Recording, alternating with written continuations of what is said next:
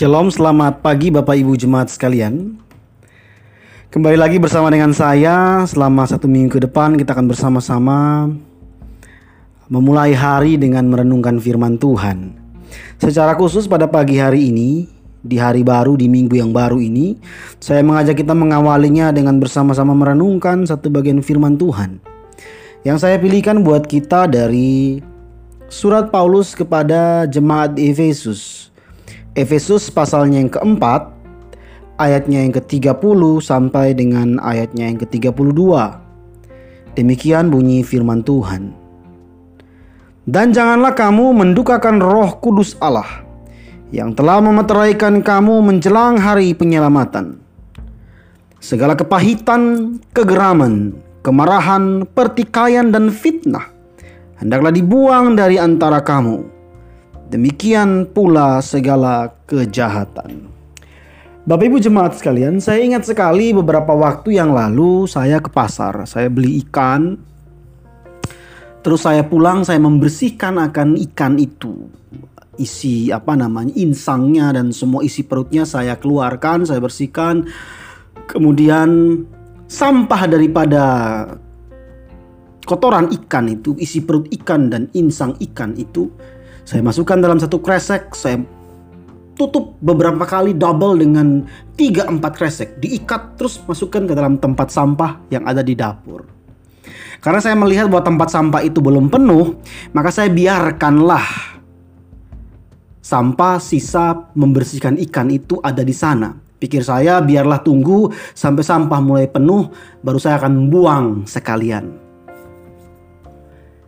Keesokan harinya saya merasa bahwa seluruh rumah nih, satu rumah, satu pastori ini bau.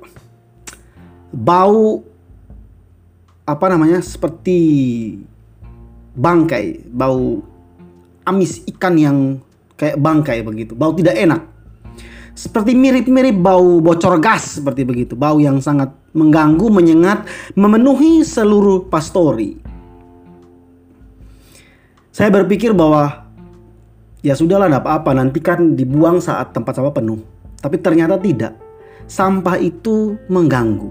Sampah itu bau dan mengganggu.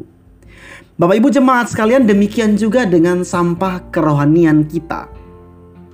Kalau kita tidak segera membuangnya, maka itu akan mengganggu. Banyak sampah kerohanian yang harus kita buang dengan segera seperti kepahitan, kegeraman, kemarahan, pertikaian, fitnah, dan segala kejahatan. Apabila kita tidak segera membuang semuanya itu, maka itu semua akan dapat merusak kerohanian kita. Kita menjadi bau yang menimbulkan perasaan khawatir dan salah sangka Seperti sampah yang tadi saya tunda untuk buang itu. Dia mengganggu penciuman, dia mengganggu seisi rumah ini. Kita mau lakukan apa-apa menjadi tidak nyaman karena berbau busuk. Nah, Bapak Ibu jemaat sekalian, namun apabila sampah kerohanian kita ini sudah dibuang, Kemudian kita ini ramah seorang dengan yang lain, penuh kasih mesra dan saling mengampuni.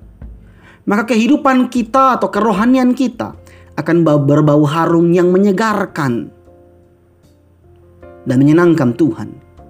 Dan Roh Kudus itu berdiam dalam diri kita. Menunjukkan bahwa ada Roh Allah dalam diri kita. Kita menjadi berbau menjadi bau harum yang disenangi oleh orang-orang di sekitar kita. Tetapi jikalau sampah-sampah rohani seperti yang saya sebutkan tadi, kemarahan, kegeraman, fitnah, kejahatan, pertikaian, kepahitan, tidak segera kita buang, kita simpan terus. Itu bukan hanya merusak diri kita, tapi membuat orang lain juga tidak merasakan bau harum dari kehidupan kita. Mulailah hari ini dengan membuang segala sampah rohani kita dan mulailah hidup di dalam kuasa Roh Kudus. Amin. Shalom, Tuhan Yesus memberkati.